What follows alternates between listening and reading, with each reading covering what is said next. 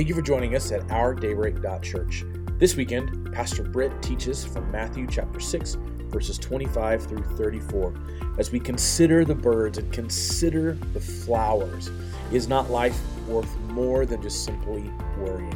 We hope this ministry blesses you and this word encourages you for the week. Started. If you have your Bibles, go ahead and turn with me to Matthew chapter 6. Uh, starting in verse 25, the one and only Miss Maddie is going to read for us this morning. morning? This morning. Sorry about that. Mm.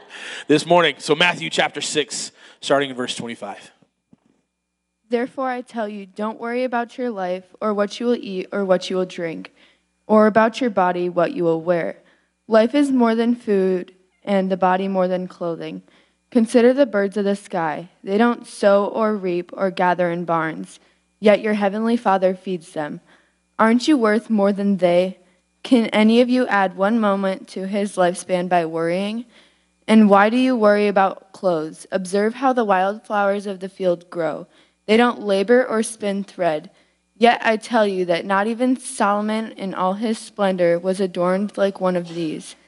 If that's how God clothes the grass of the field, which is here today and thrown in the furnace tomorrow, won't he do much more for you, you of little faith? So therefore, don't worry, saying, What will we eat, or what will we drink, or what will we wear? For the Gentiles eagerly seek all of these things, and yet your heavenly Father knows that you need them. But seek first the kingdom of God and his righteousness, and all of these things will be provided for you. Therefore, don't worry about tomorrow, because tomorrow will worry about itself. Each day has its own has trouble of its own. Thank you very much, Miss Maddie. You guys give her a big round of applause.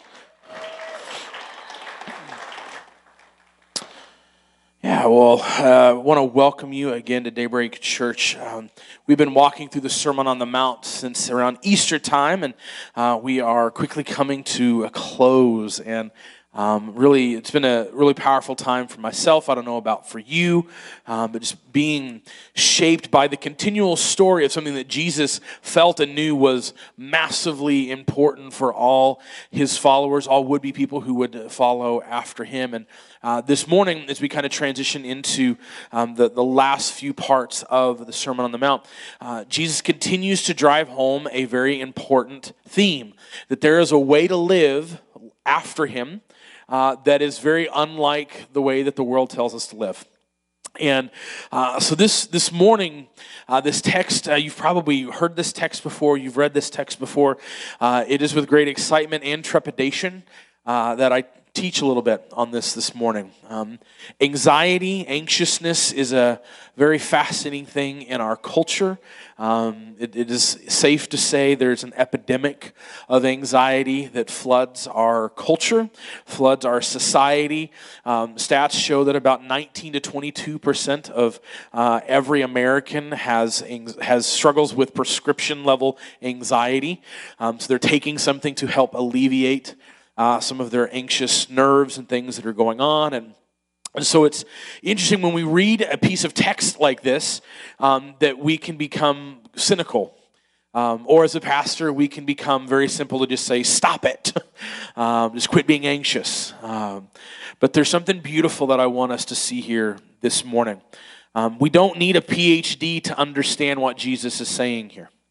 Uh, the examples of logic that Jesus brings to you and I are to show the downright simplicity of a life called to obedience and observance in following after Jesus.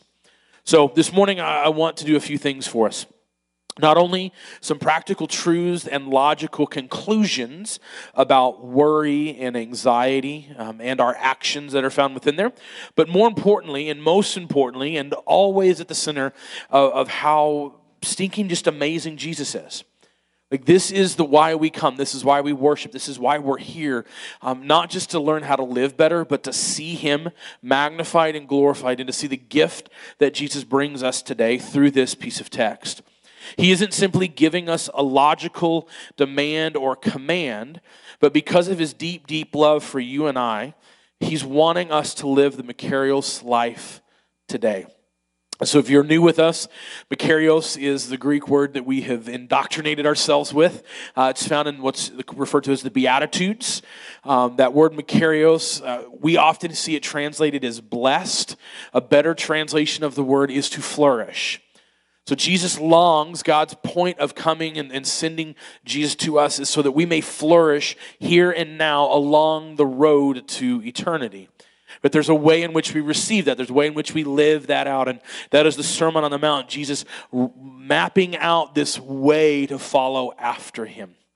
And so this too is an example. This too is painting this picture for you and I, for us to be able to see that you and I, to get through this world in a flourishing way, we need to do so unanxiously.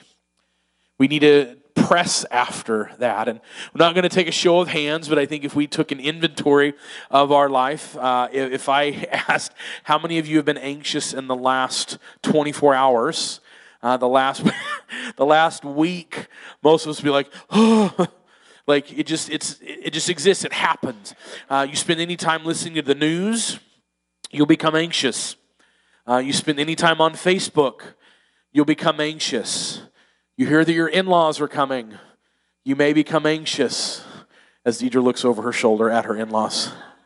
Uh, that there's just that like life finds itself to be like we just find ourselves in a place of, of anxiety and, and worry and i want to be honest there are some things twofold one that there are some of us there are some people who have like a clinical like there's an imbalance that causes deep anxiety and Jesus is not speaking to that thing specifically. So there's not just eh, like hear me when I say this if you're if you find yourself in this camp that that there is mercy and grace for you in this. Like this is this is why I love Jesus, why he is like he is worthy of all of our attention and our affection, is that even when he gives a, a mandate and an explanation, there is grace upon grace for us in that. Then there's some of us in here that, if I'm honest, I fall in this category. I live such an unbalanced life that anxiety creeps at every single corner. And that's not my mental problem. That is my problem for not living a life following after Jesus. And so, wherever you may find yourself this morning, my hope and prayer is that we take true and proper account that, as Jesus says, we consider the things in this world. We take a moment and observe that which is around us. Why? Not so that we feel bad and feel guilty, but so that we live in the freedom and peace that Jesus gives us. Like that is the purpose. That is why we are here this morning. And I want us to grow in this Makarios life. And so Jesus knows what will come to us. He knows what's going to happen to us. Yet we will pick up on our own accord, and He is trying to get to us this joy and this peace and this way to live. So Jesus is the master of the human heart. He knows us way better than we even know ourselves. He understands our tendencies, our proud, self protecting as a people, most prone to worry about. And He doesn't just simply say, stop it, or don't do that. He gives us a better way. He knows the unknowns of the future that will tempt us to anxiety, and He shows very simply how silly it is for us to worry about things that haven't happened yet and probably never will. And so his invitation is just don't. Trust me. Seek first the kingdom. You're going to live out some way or another. You're going to be seeking after something. You're going to be observing something in your life. And either that something you're observing gives life and hope and joy and peace, or it does not. And the only thing that ever promises that is the kingdom of God, is God Himself. And so at the end of this, we see the scripture where Jesus says, Seek first his kingdom and everything else that you might worry about, that you might long for, those things are going to be added to you as they need to be added to you. So before we jump into this, I, there's some texts and scriptures that we've all probably heard before, and I want to just address some of these for us. Uh, 1 Peter 5 says this Cast your cares on the Lord. Um, just from a practical standpoint, and like for whoever this needs to be a, uh, a, a, rebuke for, uh, receive it for what it needs to be received as. So 1 Peter 5 is a beautiful mandate cast your cares on the Lord, not on social media. Let that sink in for a second. When you are in deep need, you broadcasting it to the world will not bring redemption to your soul. It will not bring relief. And if you've been on Facebook enough, you know what I'm talking about. You get people who will try to either help or hurt based on what you're posting, right? You get those folks that'll be like, well, if only you did this. Well, that's not helpful, right? Or you should do this instead. Have you thought about this? Have you thought about that? They add to the worry, they add to the anxiety. So Jesus' mandate is no, cast it upon the Lord. Throw it upon him, the one who is going to actually bring clarity, wisdom, and peace. So, as a practical thing for us this morning, or we can even say that like that the pill is that you will have trouble. This is, this is the reality of life. You will have trouble. You will have moments. So you, you can either chew on this pill, which will leave a bitterness and taste uh, nastiness in your mouth, which becomes worry and anxiety. I remember the first time, some of you will, you might kind of know what I'm talking about here. When I was six, I had a headache, and my grandmother, um, she was super kind. She gives me like really hardcore penicillin and as a six year old, all I ever had was like the chewable gummies. And so she gives me this pill, and I'm like, yeah, uh, that's like an immediate nauseous you're going to throw up into a trash can. Uh, as a six year old, I had no idea. And I'm like, oh, thanks, Grandma. This is going to help my head. it was a bad day. Real bad day. And so, medicine is, is stylized. It's meant to actually be swallowed, ingested, and so that it can do what it needs to do. When taken out of the natural way, it can bring more harm. And so, like I say, this illustration of 1 Peter 5 is something to, to just lock into yourself of when you're having moments of anxiety, moments of worry, moments of frustration, that you would do the best thing out of the gate. And before you tell your best friend, before you broadcast on Facebook, before you post about it, that you would pray about it. That you would say, Jesus, I'm struggling with this. I'm anxious about this. Like Stacy can attest to this. Most of my anxious moments and frustration is because I've not prayed. Because I've not gone to the Lord and realized, Jesus, this is a really foolish, silly thing. I mean, I'll, I'll tell on myself. Uh, we had a delightful uh, Team Wendell Rumble uh, this last Saturday. Um, I had hopes for us to like go and have a just super fun, crazy day, and um, she was more reliable and responsible. And she's like, "We have things around the house need to be done." And like instead of me talking, I just got super anxious and frustrated and turned into a raging little baby for about 35 minutes. And the reality was is that like as we were talking through it, I'm realizing I'm such a baby. like I just like in talking about this and processing this through in a proper healthy way, I like we realize things aren't as bad as we make them make them out to be. But what do we sometimes do? We live in a world that has trained us to share everything with people who cannot help you. Like, hear me, church. Like, I love you and I want to help you. Facebook is not going to help you. It's just not. Your friends on Facebook are not going to help you. So I want to like encourage you in this like if you're a part of a dinner party, that is a place to share with some people as you build those relationships, men and women who are actually going to walk with you through uh, something. Like that is a place to share as you've brought it to the Lord. Cast your cares on the Lord.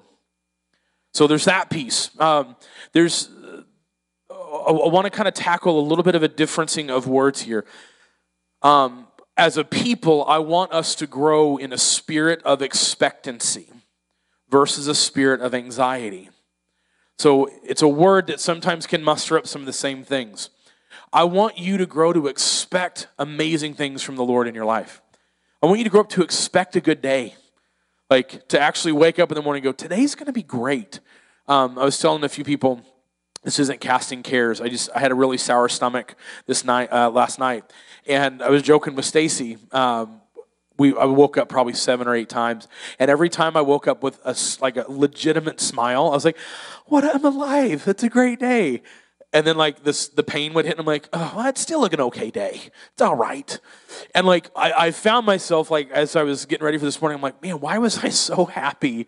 Like waking up seven times in the middle of the night. Like that just sounds horrible. And I was like, I don't know. Like there was just something about the expectancy, and I'm I'm not trying to over churchify this. I was excited about today. And every time I woke up, I was like, oh, it's time to get ready for church. Oh no, it's 2:40. I'm going back to bed. Wake up again at four. Oh yay. Nope, it's four o'clock, still going back to bed. Like there was this ex- expectancy of uh, what I know that God wants to do this morning that I just locked in. Now, expectancy versus anxiety. Now, I can wake up with an anxiousness of, oh gosh, what, what happens if like the bass doesn't sound good? Or what happens if somebody doesn't show up to serving kids? Or what happens if the, the sewage is backed up again? What happens if what happens if what happens if? And then an anxiousness comes in of what happens if somebody's like flipped over our beautiful planters and i've got like mums all out in the middle of the street like oh jesus what if what if what if what if what if and that spirit of anxiousness that spirit of anxiety leads me into a place like i'm coming to this place regardless but it prepares my heart to either be one in, in fearfulness and frustration or one seeking excitement and energy of what God is going to want to do.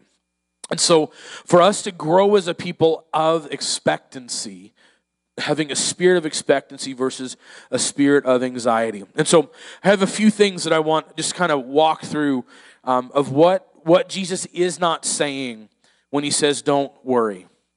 So, don't worry does not equal doesn't matter. Okay? Don't worry does not equal, does not matter. What you eat matters. Having food matters. Having something to drink matters. Having clothes matters. There are things that matter to us and that God wants, that God knows that it's important to us. So when He says don't worry, He's not saying that doesn't matter. He's saying, I don't want you to worry about it. Don't worry doesn't mean don't act. Don't worry doesn't mean don't act. Like, this is huge for many of us. Like we might read this and go, well, I got those bills. I'm not going to worry. Just going to sit back and no, pay that. Get after that. You got stuff to do. Like there are things that need to happen. So like just as a segue, most of our some of our anxiety is brought on by our foolishness and inaction. And Jesus doesn't want that. Like Jesus wants us to live a proper, flourishing life. And that's kind of his piece here. When you're seeking the kingdom, when you're actively pursuing and actively living as God calls you to, there's action that takes place and there's righteous things that begin to happen within your life. Things begin to fall into place sometimes. And so he's not saying don't worry and so therefore don't act. He's saying, no, no, no like you, you don't worry, but get stuff done. He's saying, don't worry, it does not equal don't get after it. Similar concept. And lastly, don't worry doesn't equal don't care. So we don't just simply become apathetic to life and everything else around us. Becoming um, melancholy in our spirit. And this is something that I've honestly, like, uh, I'll just be transparent with, like, I struggle with. Um, I I have anxiety from time to time. I'll have panic attacks. We first realized it when we were, um, I think we were probably about a year, year and a half into the church planting thing, and we were grocery shopping after church, and this guy bumped my cart, and I like I lost it. Uh, not on the guy. I didn't like nothing crazy happened. Um, but I just like I shut down. My chest got tight. I just started sweating. I wasn't having a heart attack. Um, but I was just like, I couldn't talk and I was so frustrated. And like, I just kind of like went down an aisle and I wasn't talking to Stacy. And like, I was breathing heavy and she's like, What is your problem? Like, quit. We used to have a thing uh, when we were dating and early on when we were married. I'd go shopping with her and I hate shopping. And I would do what's called the light switch. And so, like, we were good for about 10 minutes in Walmart. And I'd be like, click, I'm done. Let's wrap this up ready to get out of here. And so she was just thinking it was that. She was like, quit being a baby. We've got to get groceries. And like, I was just overwhelmed and completely anxious, felt crippled, did not know what to do. And so finally was able to articulate, like, I'm not okay. Like, this is weird. I've never felt this experience before. And uh, meeting met with some doctors and kind of figured out that my preserved apathy, uh, what I thought was a melancholy approach to life was simply me stuffing my emotions and feelings. Wasn't me actually dealing with it. It was me going, "No, I'm fine. No, I'm good. No, that's yeah, that doesn't bother me." And then all of a sudden, like it all just, the anxiousness hit. And I'm like, oh, I need to deal with some of this stuff. I need to actually care about these things that are happening. There's a healthy way in which I need to process these things.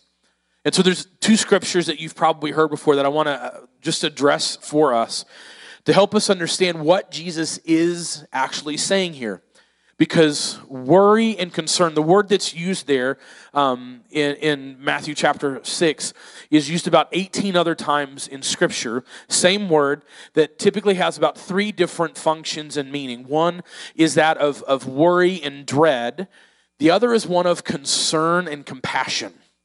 And so it's important for us to understand the difference. So, Philippians 4, we're going to have the scripture up. Uh, you can see both of these scriptures together. So, Philippians 4, 6 through 7 says this Don't worry about anything, but in everything, through prayer and petition with thanksgiving, present your requests to God, and the peace of God, which surpasses all understanding, will guard your hearts and minds in Christ Jesus.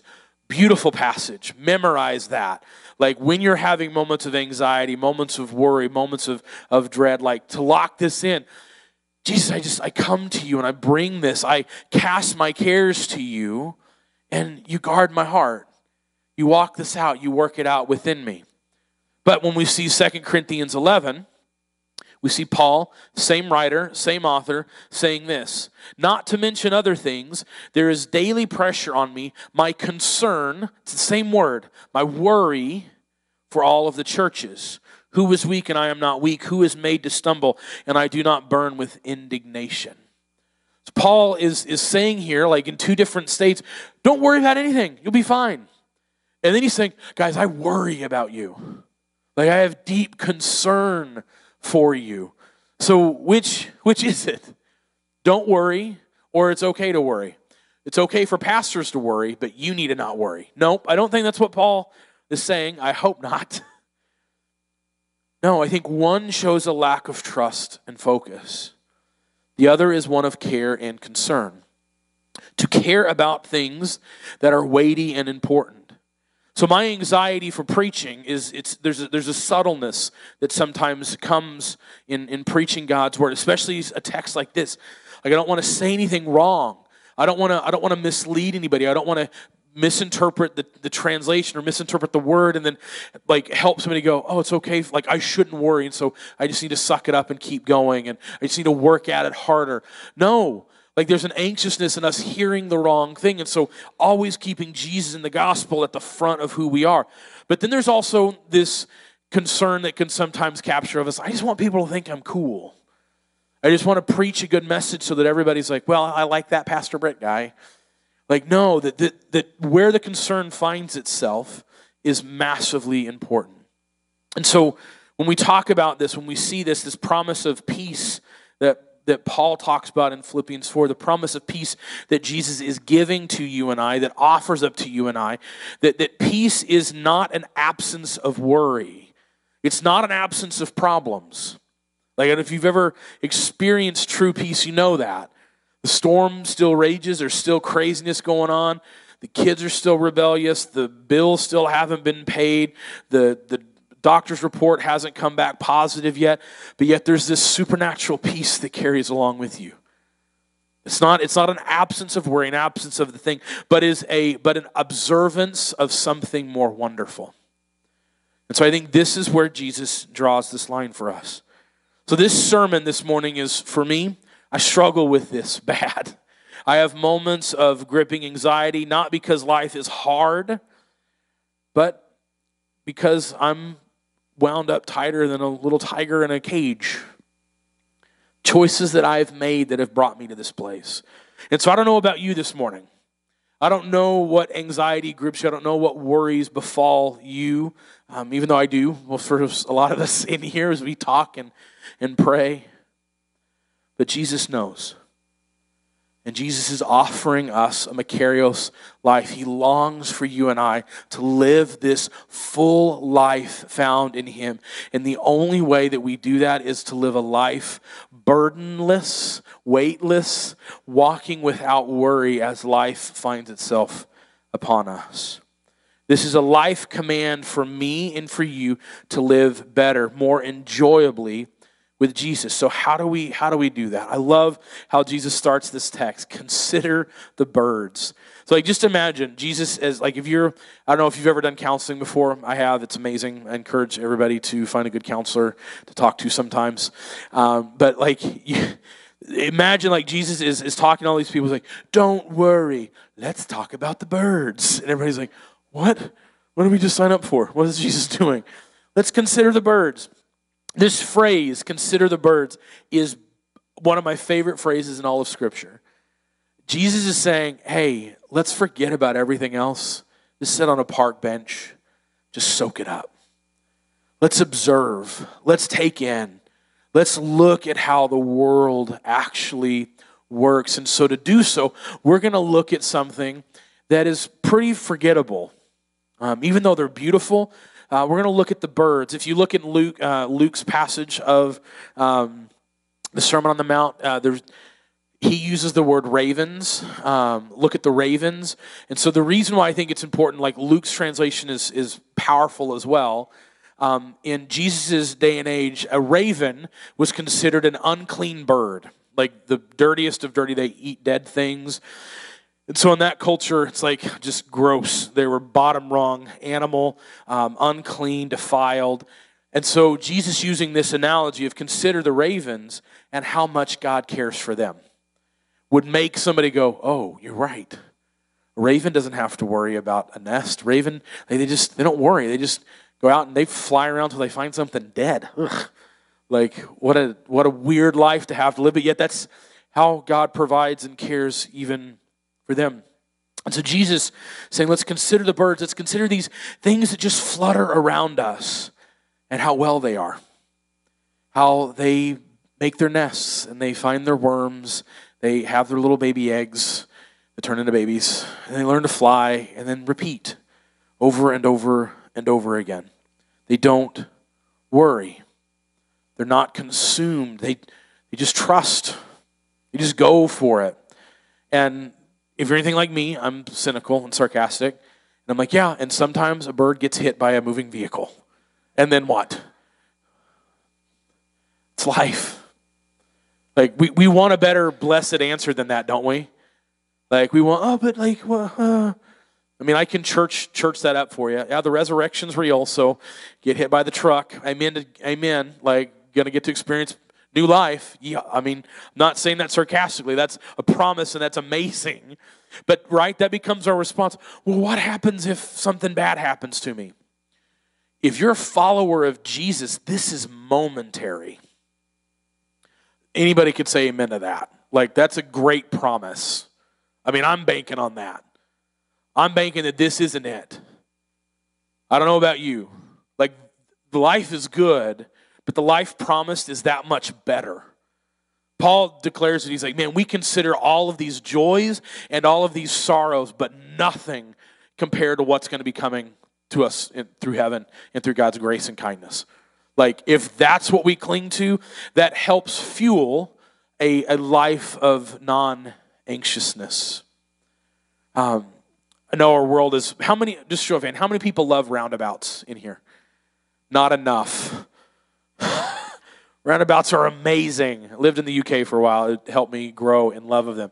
Wisconsin people seem to not understand how these function very well at all. Um, I'm not going to get onto a driving ta- tangent.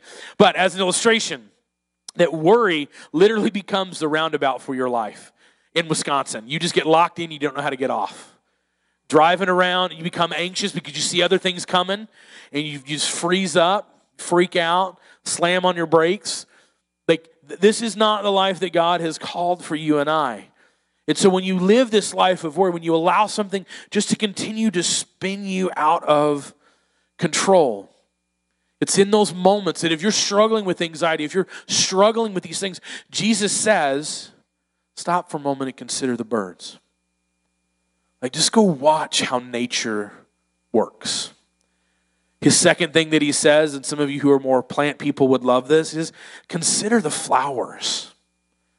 Like consider the plants. Like they literally just they grow and they get cut down and stuck on somebody's table and die. Like that's their life.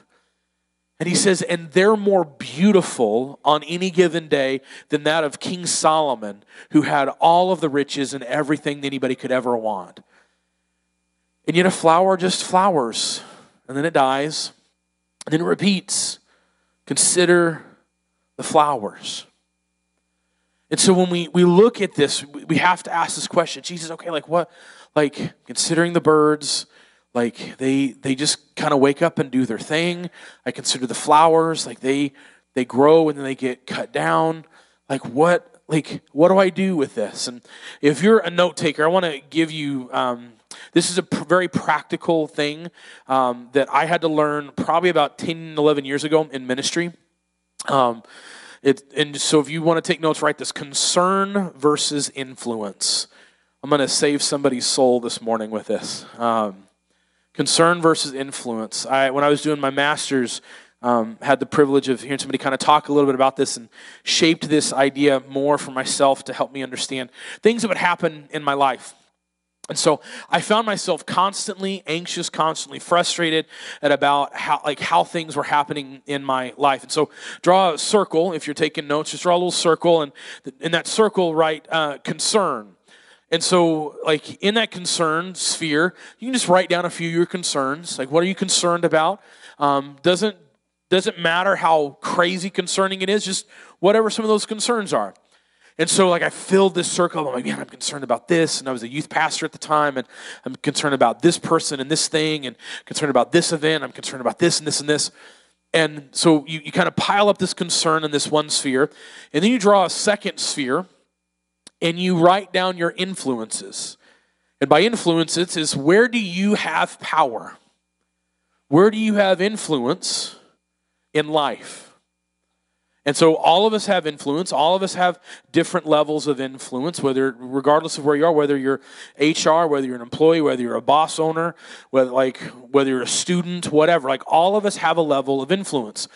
What I found was is that when you begin to kind of overlap these two things, my concerns and my influences, where they merge is where you can actually change something. Anything that I'm concerned about that I don't have influence over, I cannot change on my own. I'll never be able to. Doesn't matter how much I pray about it, doesn't matter how much I worry about it. If I do not have influence, power, or action to change it, it's always just going to remain a concern. I do not have influence over making that thing change or make it better.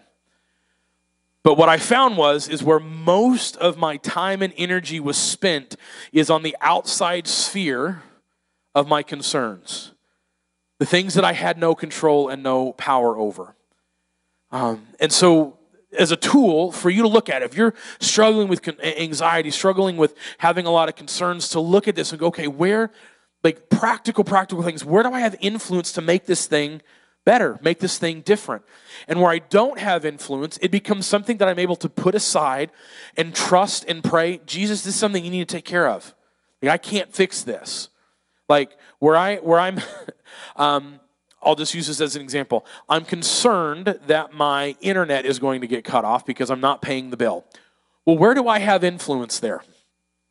Pay the bill. What, I don't have a job. Okay, let's cut that one back two steps. So, concern, I don't have a job. Influence, can I work? Can I get one? Boom. Move over. I now have influence in this area to now step into addressing this concern. It's when you begin to look at those things go, okay, what can I do? And what's beautiful about this is that the influence does not stay the same the more that you continue to grow and stretch and press after these things, your influence actually begins to extend further and further into your concerns, tackling those things. So the problem is that you can only do one or two things at a time.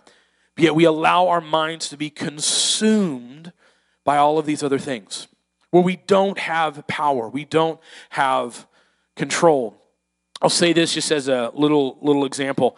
It's a phrase that my wife hears me say often some of our leaders um, will hear me say, somebody will see something on Facebook and they go, Pastor, did you see that? Did you see what happened on Facebook? And my response, what is my response, Stacy? I don't have I don't pastor from Facebook. I don't have influence on Facebook. I don't have and, and I don't want to compete with all the other voices that people are going to hear. So like that as an example, there's concern that we have. Like if I ask many of you, like if you just scrolled through your Facebook feed, how much concern do you have seeing things that people are posting, your friends are posting, things that are being shared, that anxiety that builds up, like, oh my gosh, I've just decided, man, I don't have influence there, and I face to face is where I want to be. And so that alleviates a lot of stress and anxiety in my life of not having to be constantly worrying about what so and so's doing on Facebook or what so and so's doing. Being in life with somebody, life on life, those conversations, that reality comes up in those moments, and we get to then address those things. And so I, as we look at this, consider the birds, consider the flowers. Uh, Martin Luther, not Martin Luther King, but Martin Luther, the pastor, has this beautiful quote, and it's sarcastic, and I love it. Oh, and I hope you love it too. Uh, so Luther says this It seems that flowers stand there and make us blush, and they become our teachers. He says this Thank you, flowers, you who are about to be devoured by a cow. God has exalted you very highly to become our teachers. Like, let that sink in. Out of everything that God could have used as an example for you to not worry and for you to trust, He chose a flower. A flower that gets stepped on, a flower that gets eaten by a cow, a flower that will wither and die. He says, and yet God provides the rain, He provides the soil, he provides the community for those flowers to not grow alone.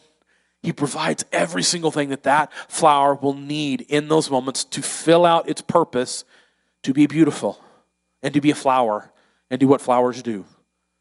How much more will God, who has given you purpose, and catch this, and this is a underlying tone of what Jesus is saying here. Birds do not bear the image of God. Animals do not bear the image of God. Plants do not bear the image of God. Pop quiz, it's worth a thousand points. Who bears the image of God? We do. We are image bearers of the Most High God. And so, if God provides and cares for those things that are not like Him, are not made in his image. Jesus is giving this underlying tone. How much more will your heavenly Father care for you? So, because of this, then seek first his kingdom. Seek first the kingdom of God.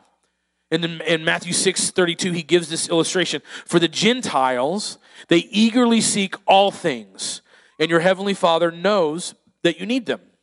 But seek first the kingdom of God and his righteousness, and all these things will be provided for you.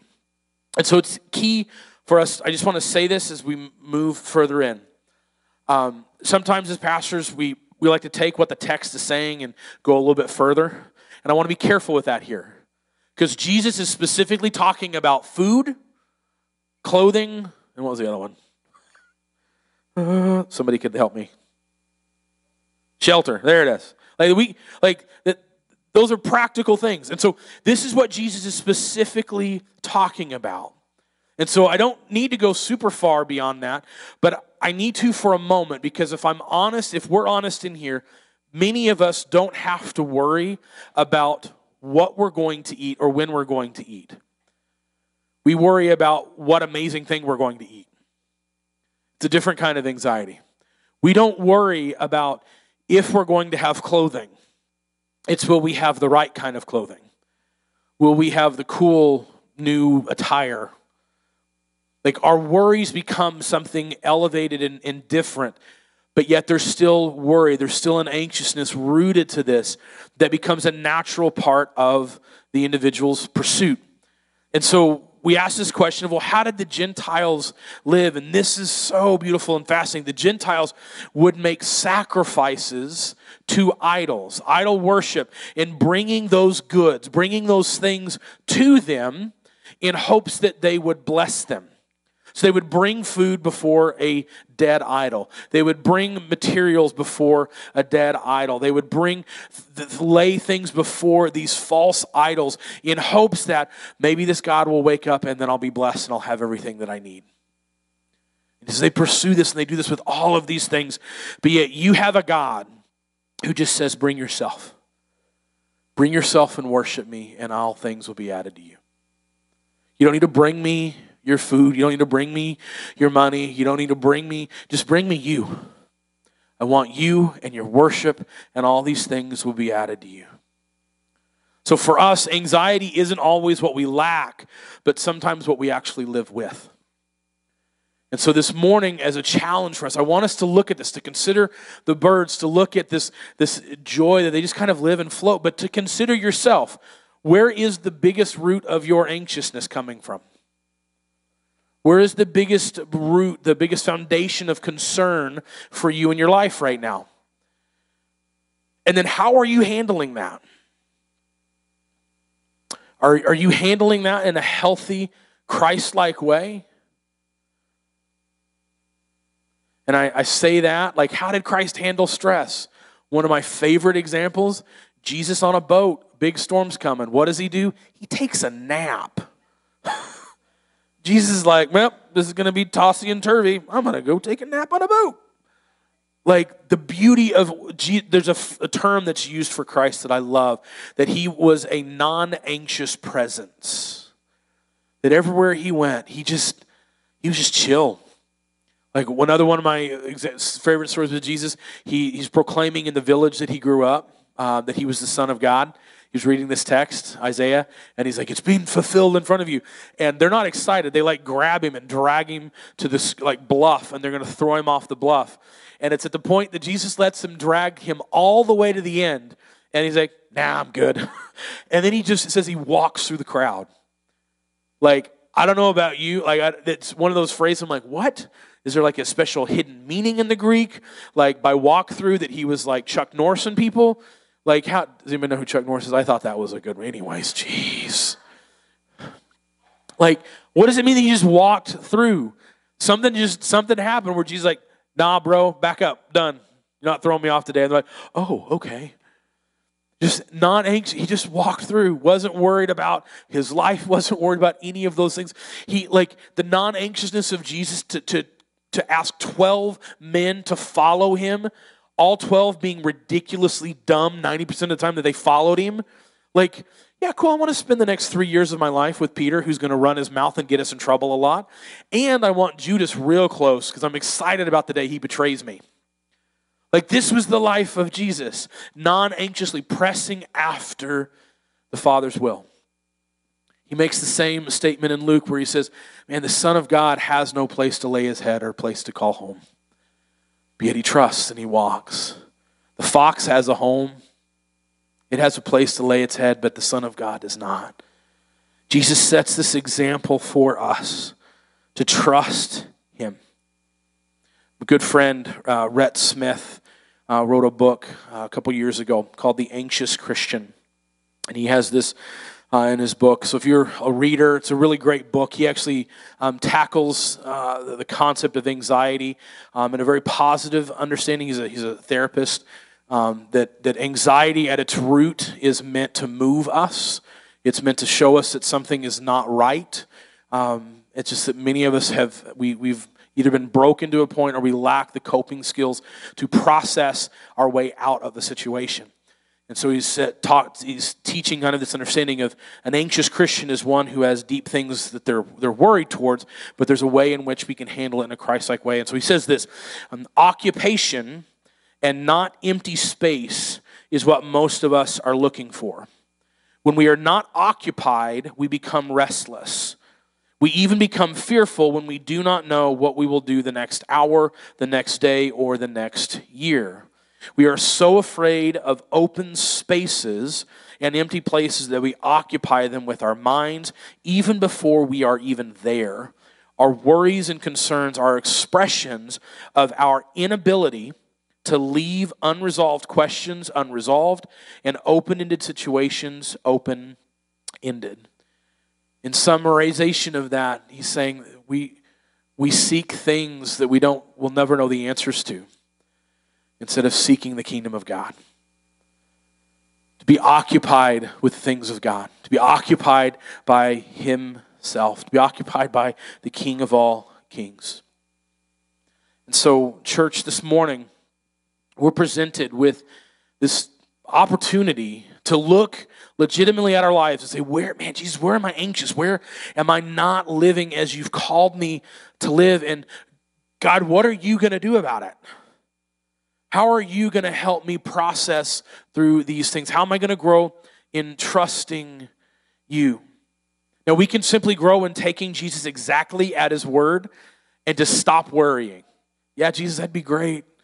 But welcome to 2019. It's really hard. I think he would laugh at us, like still, like in, his, in a very compassionate, kind way. but he's like, no, child, like stop worrying. Like, are you, do, do I have you or don't I? Do you trust me or don't you? Do you believe that I have all good things for you? Do you believe that my Father has sent me to die for you? Do you believe that I have come bringing the Makarios, the flourishing life for you today, now, and forever? Like, do you believe that? If you believe that, then you now have a step up. You now have a, a, a move ahead of anybody else to be able to actually be in the moment and trust and live with peace. To not have to worry about tomorrow Tomorrow's going to have its own stuff. Tomorrow's going to have its own things to worry about. We will have plenty of troubles and trials, and if we like to fret over them, we can always do that, but then we have to we have to have way more joys than our troubles. So our song should exceed our sighs, church. There will be troubles. It's going to happen. There will be things that will cause us to be distracted. My hope is that you would grow in seeing that there are way more joys than there are troubles in your life as a redeemed follower of Jesus. Like that is your hope, that is your promise, that is a reality for you. But in doing so, you have to consider, you have to take your eyes off of these things that are constantly bringing anxiety and frustration and brokenness and put them on the King of all kings, the one who is our hope who is our foundation, who is our healer. And so that as a church that we would grow, that our songs would exceed the size of our frustration. The, uh, the sounds that we would raise before God because He is good. He does provide for us. He will make a way. We have a good God who has promised that as our days, so shall He be our strength. Like, as you go, I will be with you. And so, as our worship team is coming up right now, I, I just want to pray this over you and I this morning. That we would take time to actually assess and look, whether it be at the birds, and catch this. Like, I think this is important as I'm saying this. Consider the birds, not consider your neighbor. That probably just saves somebody's time right now. He says, stop looking at everybody else. Consider, consider the things that aren't as important. Don't look at your neighbor, don't look at your boss. Don't look at the person next to you. Like look look at these look at look at the rest of the world and understand that God is providing, God is taking care. Consider how the Father longs for you to have the best. Consider how he's going to walk and provide for you. And as you look at that, that you might be in a moment of anxiety. You might be in a moment of like, Jesus, now what? When, this, when can this get better? We want, to, we want to pray for that. We want to pray for you in this moment, in this moment of trial. Paul um, took the text out, but that Second Corinthians passage where Paul talks about being concerned, being worried, the, uh, the first part of that text is a really weird boast that Paul gives about how hard his life has been. Um, and he shares it in such a way that makes it go, Well, I'll never complain again. He's like, Well, one time I was stoned to death and God resurrected me. Then after that, I was attempt I was in a boat and the boat crashed and I almost drowned. Then I got bit by a snake that was poisonous. Should have killed me, didn't. Uh, then I've been flogged multiple times. Um, the Roman flogging, which is 39 lashes, which typically kills a man, that's happened to me four times. He says, But all of this, and I worry about you. I'm not concerned for my own life. I'm concerned about you. I'm worried, worried about you, and I'm worried about your faith, and I'm worried about you growing and knowing Jesus. Church, that God loves you so much that it brought him to a place of not just worrying, but doing something about it. He made a way through Jesus, sending his son to bear the burden of any anxiousness, any anxiety, any sin that you will ever commit, have committed, want to commit when you leave this place. Jesus says, Man, I'm going to take that so that you can have freedom so that you can live in my life, you can follow after me, you can experience this kingdom that I'm coming to prepare in you, in your heart, in your world. Church, that we could experience this today. And so I want to invite us to stand. And I just, um, with every eye closed, as you stand, I, no one's looking around. If if you long today in this moment just from a, a, relief of the anxiety, a relief of the worry that has been with you for years or weeks or this, this month, if you long for Jesus, that you would, in this moment, raising your hands as a sign of casting your cares upon Him.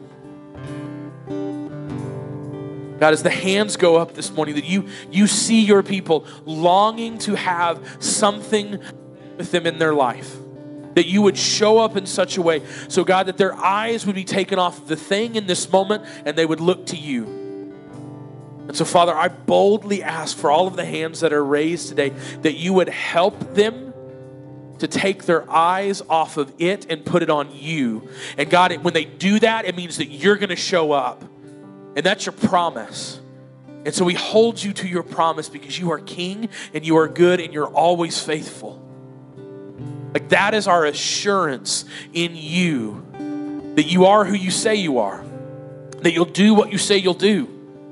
And so, as these hands are up this morning, Father, that you would step in and make a way. It would turn to glory for you, that we would know, like, man, look at what God did. More things for me to boast in for Him. He's so good. Father, as we worship this morning, God, I, I pray that that becomes the cry of our heart, the song on our lips that, that overtakes the sighs and frustration that we may have felt this week. God, that you are good and you are worthy. You are making a way. And you truly are our blessed assurance and all that we have to come before us. Father, we ask all of this in your amazing and beautiful and precious name.